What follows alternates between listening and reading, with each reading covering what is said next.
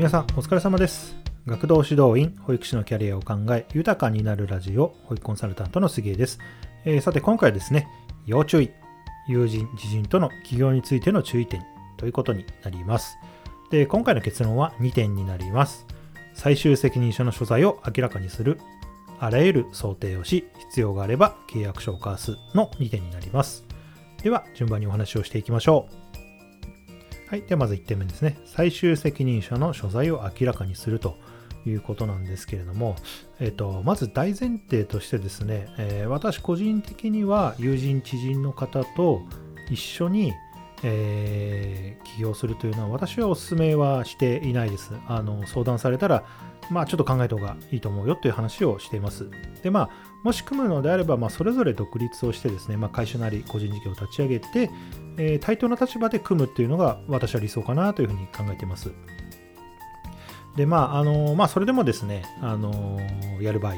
ですね、はですね、あのまあ、オーナーとか、まあ、いわゆる出資者ですね、などの最終責任者っていうのは、私は基本的に1人に決めた方がいいというふうに、えー、考えています。ではあの日本の法律上、お金を出す人が一番権限があるということなんですね。まあ、株式会社だったら、その株を持ってる多く持ってる人が一番まあ偉いというか権限がある、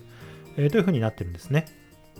なので、まずはそのお金の面の、まあ、最終責任者、いわゆるオーナーを決めていただいた方がいいのかなというふうに思います。で、えっ、ー、と、まあ、世の中のなんていうか中小零細企業は、まあ、基本的にはオーナーと、あの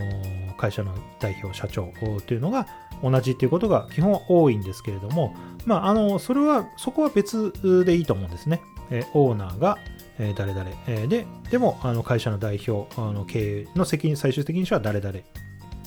うことで、そこは別で、え分かれててもいいと思うんですけれども、それはあのそれぞれの責任がはっきりしてますので、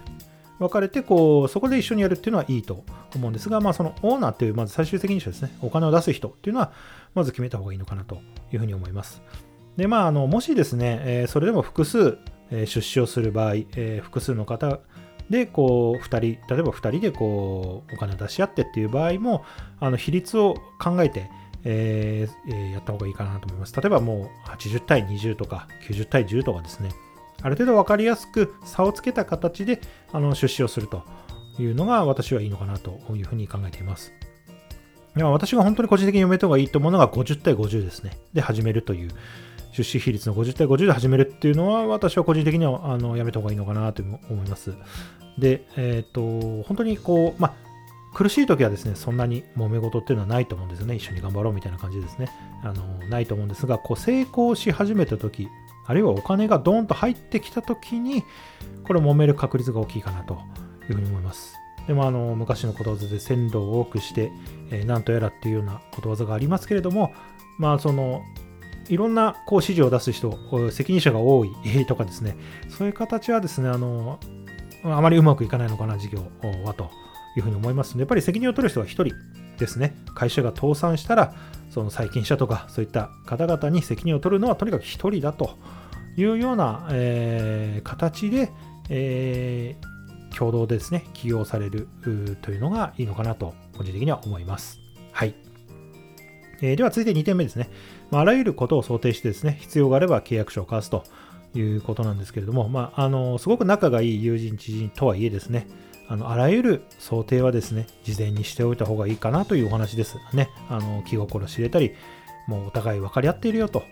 いうような方でもですね、本当にいろんな想定をしておいた方がいいよということです。で、まあ、あの、あるいは必要とあればですね、書面を交わしたり、契約書を交わしてですね、あのしっかりとそういった形で残しておくというのが非常に重要かなというふうに思います。